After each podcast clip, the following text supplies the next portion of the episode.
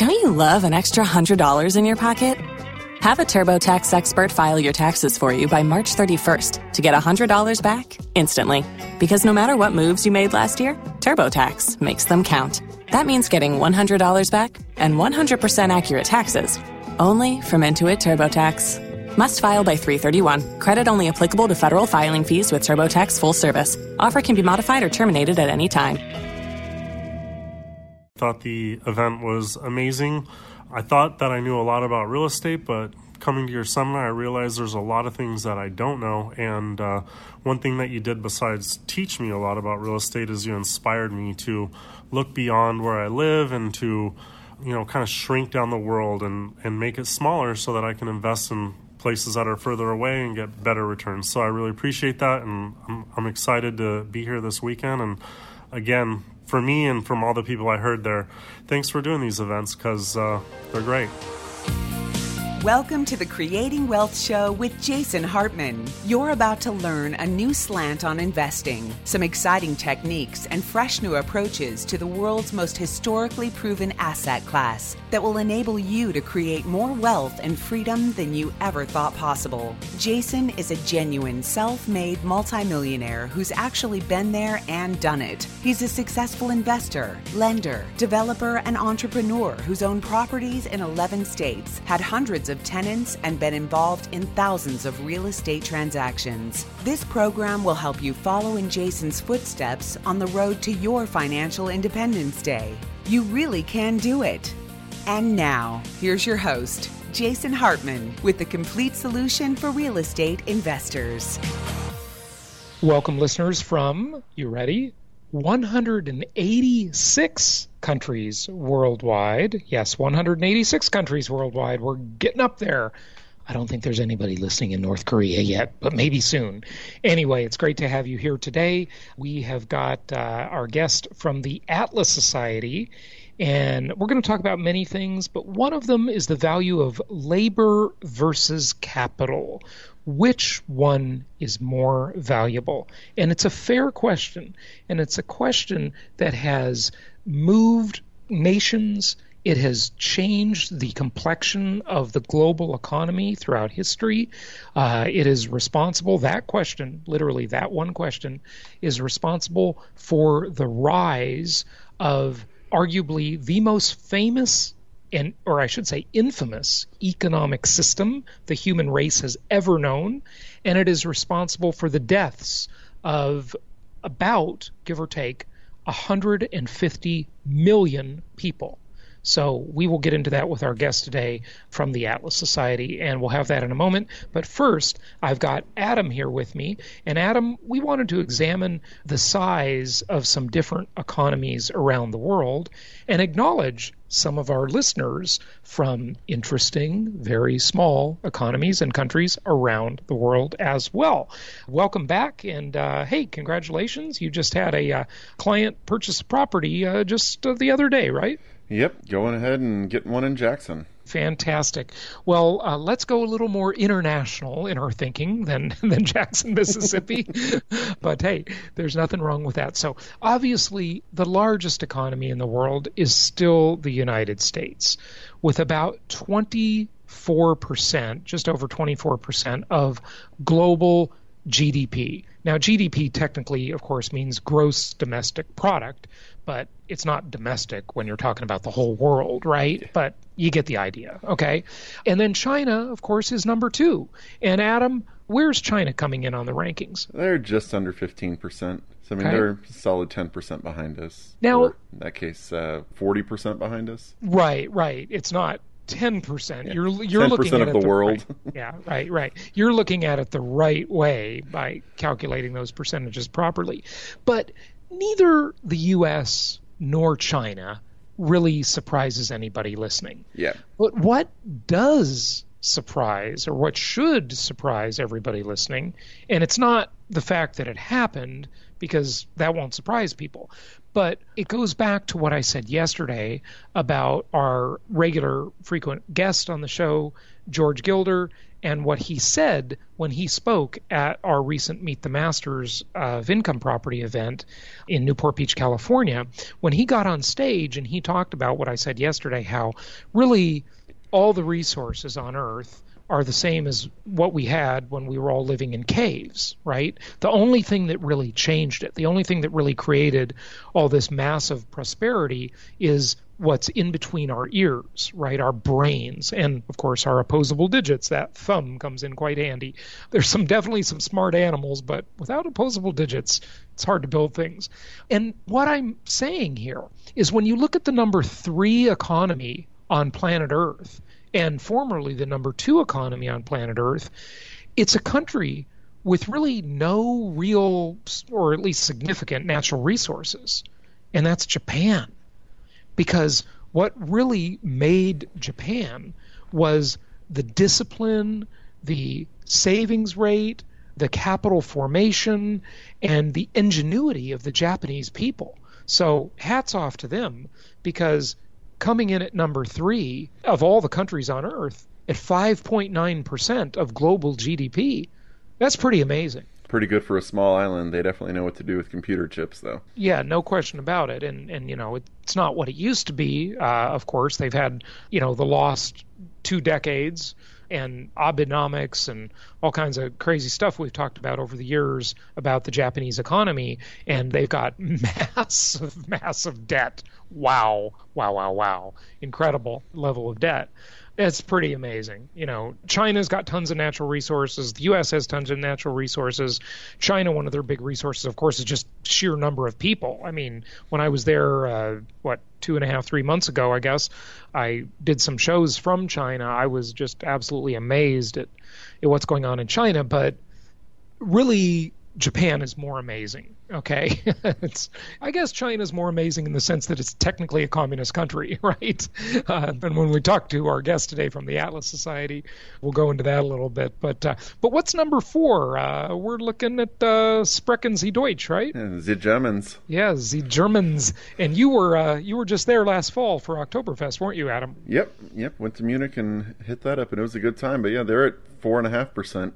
So they're a bit behind Japan, but still in solid fourth place. Yeah, yeah, not bad. And then, of course, we've got uh, the UK at 3.85%, France just behind them at 3.26%. Uh, what's next? India looks like it's next here, 2.83%. And then I guess we're going to say maybe Brazil, right? At 2.39%. The interesting thing is look what's next to it Venezuela. Sad, sad story of Venezuela at 0.5%. And Venezuela has tons of natural resources in terms of oil. I mean, that's an oil rich country, right? They just and, can't do uh, anything with it.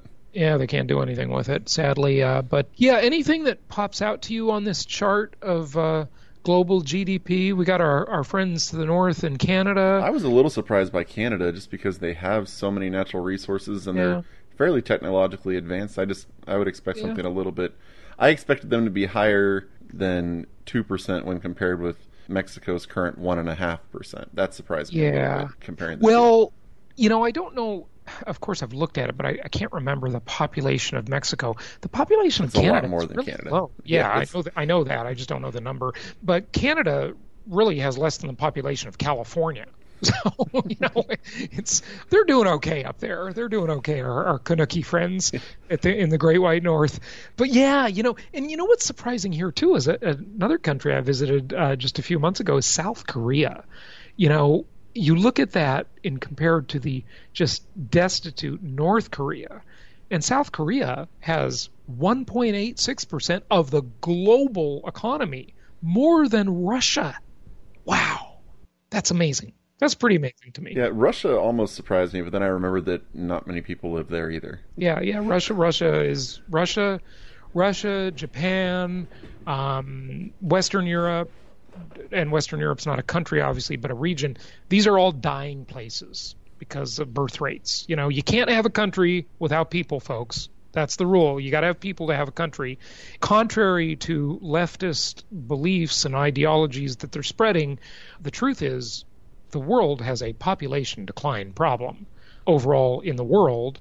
And I talked about that in an episode, uh, I want to say a little over a month ago with our economist Thomas, because in 50 to 100 years, the world is just going to have a population decline. You know, there's that book called Empty Planet. And this is contrary to what everybody's talking about, right? But when you look at uh, Western countries and add Russia and Japan, you got serious population problems, okay? It's decline problems, okay? Contrary to Malthusian, we're going to run out of everything ideology, it's simply not true. You might say that today, but overall, population is in decline. Okay. Yeah, Adam, the only two ways to grow your population are birth rate and immigration, and if nobody's yeah. having babies anywhere, you can't immigrate from anywhere. Yeah, yeah, that's true. But immigration is just moving, you know, the chips around. Right. right? That's what it's, I'm saying. Is for a nation, yeah. you can only immigrate or have more kids, and if the world population is declining, then you don't, you can't really bring anybody in from anywhere to help boost your economy. Okay. Well, hey, speaking of international stuff, let's just reach out to some of our listeners in small countries when you look at our, is it 186 countries or 189, Adam? 86. 186. 186. So we got listeners in 186 countries. Just want to acknowledge the places where we literally have a very small number of listeners because they don't get much attention.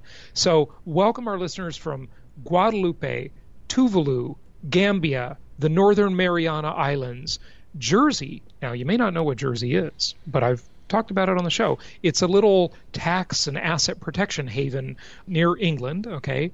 Now, this is not Kazakhstan. Are you looking at the list, Adam? Yeah, I think it's Kyrgyzstan, isn't it? Okay, yeah, I don't know that one. Okay. And then uh, Nicaragua. Monaco. Now, I've been to Monaco several times. That is one rich place. We don't have many listeners there, though.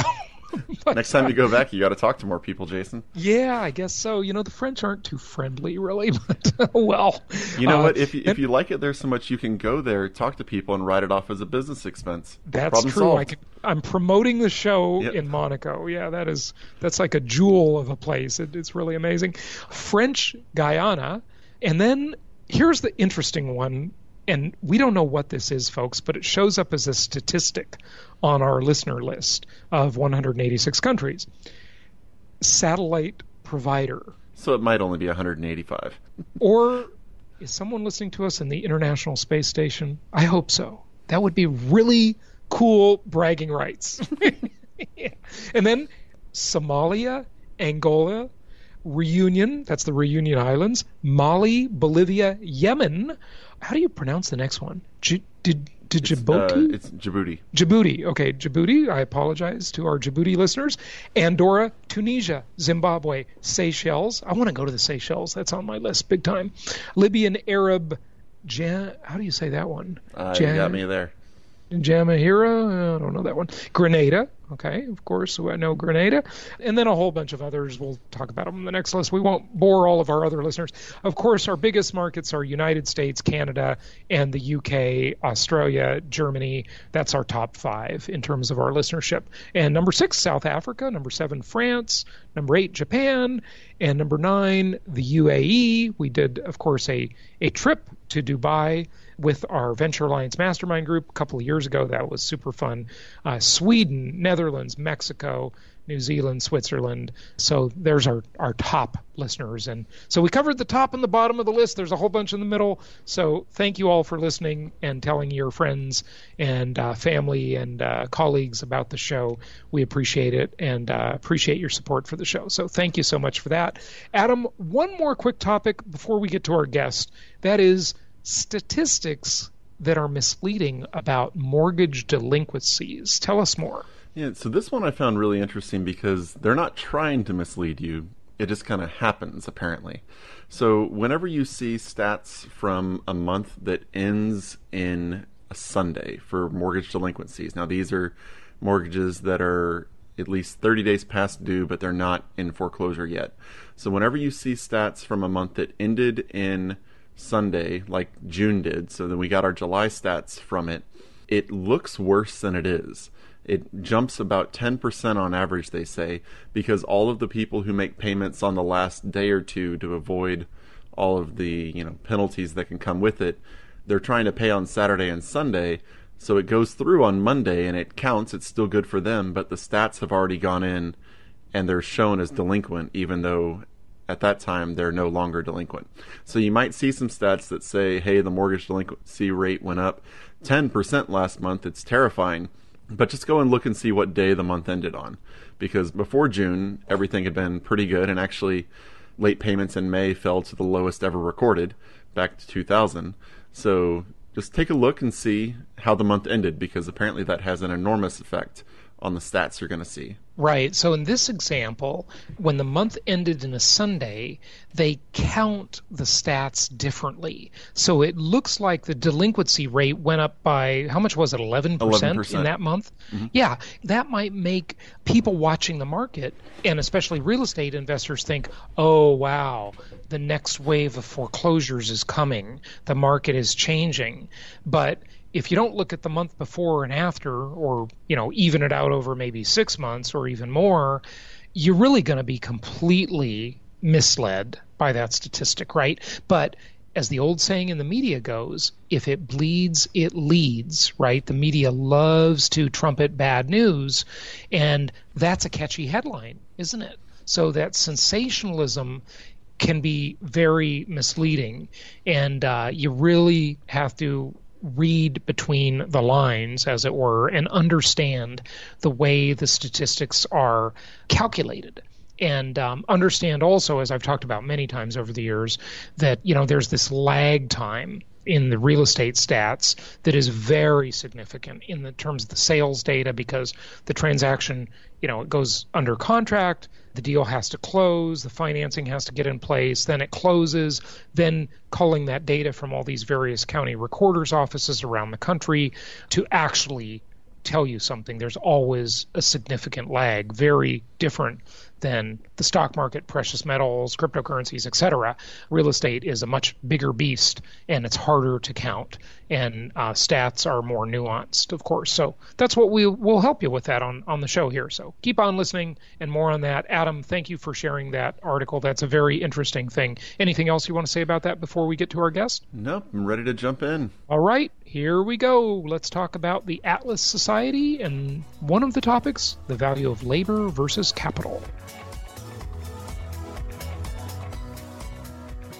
It's my pleasure to welcome Dr. David Kelley to the show. He is founder and now retired Chief Intellectual Officer of the Atlas Society, coming to us from Washington, D.C. David, welcome. How are you?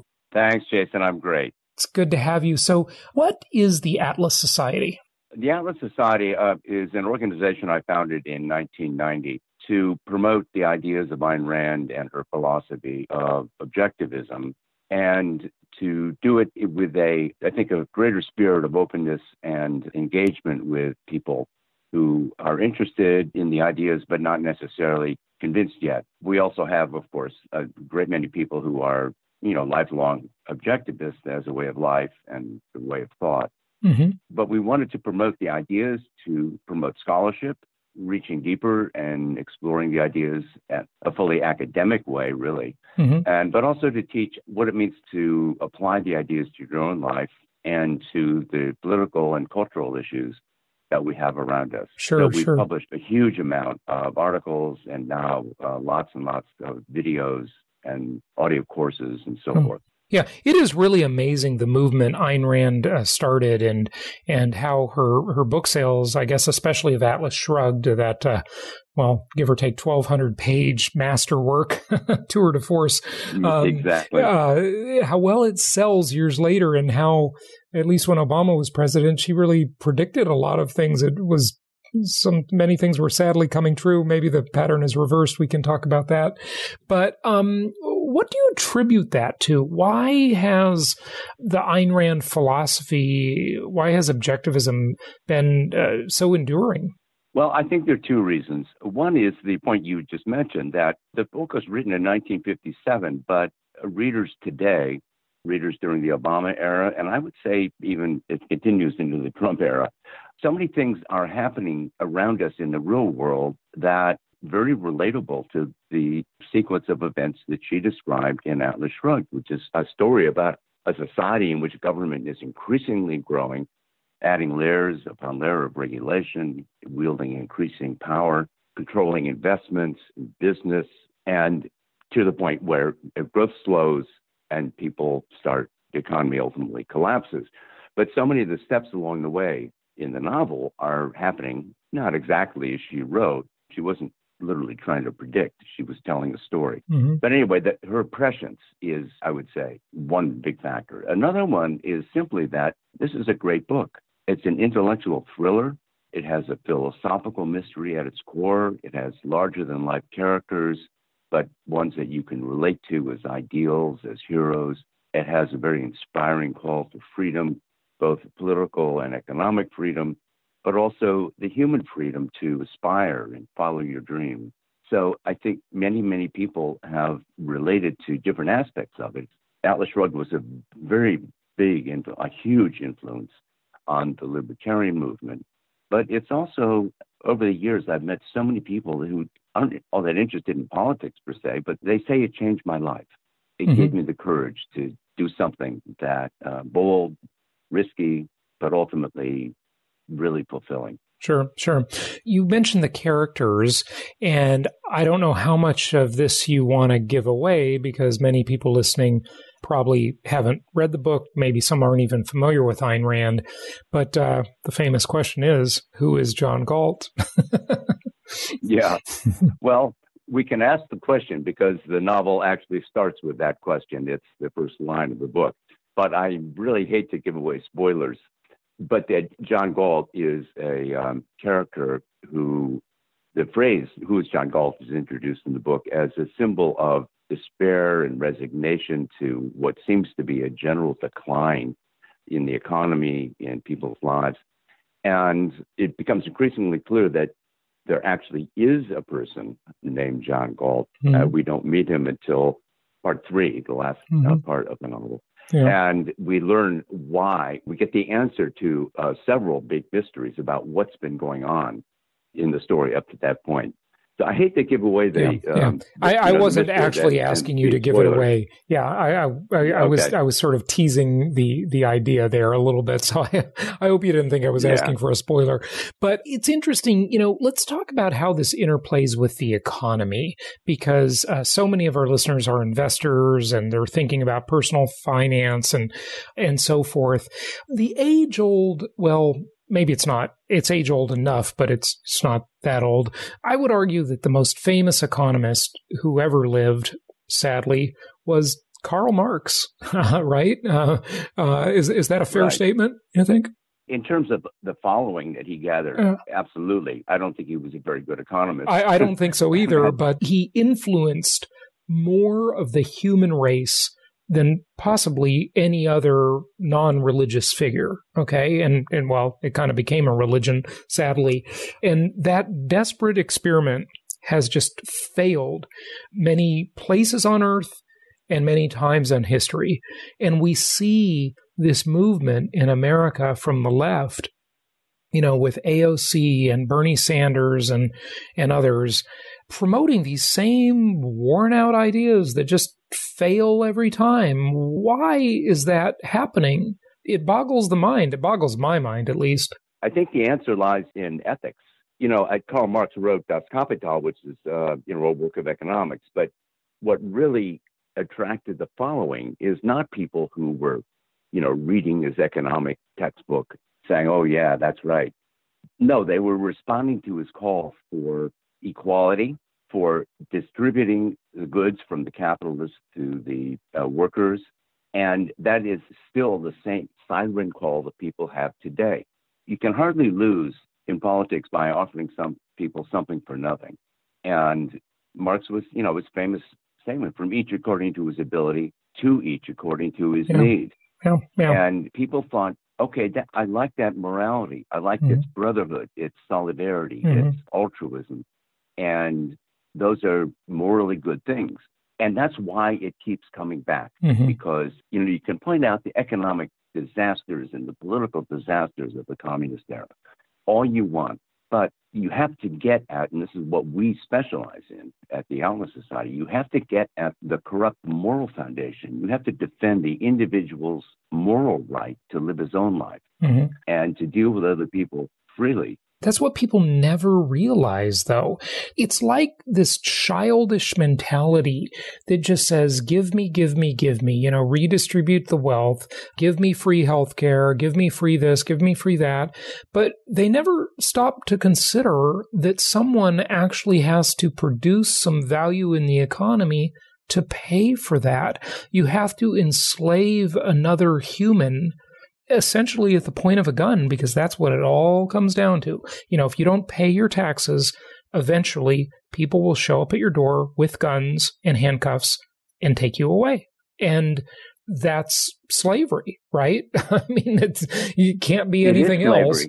But this is where Marx was very clever, and the Marxists today are very clever because they say, okay, you can call that slavery, but look, in a capitalist economy, workers are slaves of the um, the owners. Mm-hmm. The owners are just after profit. They exploit the workers. Right. They exploit uh, consumers. And so we're just countering one form of coercion with another form of coercion. Now that's a that's fallacy. that's that's what they say, and that's exactly where I wanted you to go with this discussion. By the way, that's exactly where I wanted you to go because the crux of it seems to be this age-old debate between the value of labor versus the value of capital, and I'd like to get into that with you, but just finish finish up your point there if you would and then we'll go there. Yes and i think the, the underlying connection here is that marx also introduced class analysis class conflict and his focused on you know workers versus capitalists business owners and investors. Today that's been expanded to you know uh, men exploiting women whites exploiting you know minorities. This whole idea of political correctness is essentially about class conflict and they got that idea from Marx. So once you set up class conflict, it, it just under completely undermines the idea of a free economy of people who are dealing peacefully and voluntarily with each other. Some succeed more than others, fine, but no one loses out from being part of an, a, you know, an economy in the long run that is free. You know, the most productive people shower all kinds of benefits on us, way beyond any wealth they actually get personally. Mm-hmm. But some of them do get incredible wealth. But the question is, you know, it's a question of allocation. Look at capital always has some restriction on it, and labor always has some limit to what it can earn. So the question is always really just a matter of degree, right? I mean, nobody's going to invest or save to have the ability to invest in the first place if capital formation isn't rewarded. The fools on the left don't seem to understand that. They think, you know, investors should get no return on their money, right? But of course, they yeah. they won't invest if they don't get a return. They won't bother to form capital. Everybody will just be living a hedonistic instant gratification life if there's no reward for delaying gratification, right? Right, although in that case it will be a declining form of hedonism because it will lead to increasing poverty. Sure, uh, no no argument there, but I'm just saying that the decision we all have to make every day with virtually everything we do is do I want a reward now or do I want to wait and delay gratification for a bigger reward later? We can all just eat till you know we become gluttons. We can have sex all day. You know we can get drunk. Uh, we can abuse our bodies for a momentary pleasure. Or we can just be spendthrifts and spend all our money and not save any and not invest any. But we have to be rewarded for something longer term. There has to be a vision of a bigger future to delay gratification today right I mean, that's in essence the debate we all have, right, as humans, and we make trade offs in both directions for that. We'll be back with part two of this interview on tomorrow's episode. Thank you so much for listening. Please be sure to subscribe so that you don't miss any episodes. Be sure to check out the show's specific website and our general website, hartmanmedia.com, for appropriate disclaimers and terms of service. Remember that guest opinions are their own, and if you require specific legal or tax advice or advice in any other specialized area, please consult an appropriate professional. And we also very much appreciate you reviewing the show. Please go to iTunes or Stitcher Radio or whatever platform you're using and write a review for the show. We would very much appreciate that. And be sure to make it official and subscribe so you do not miss any episodes. We look forward to seeing you on the next episode.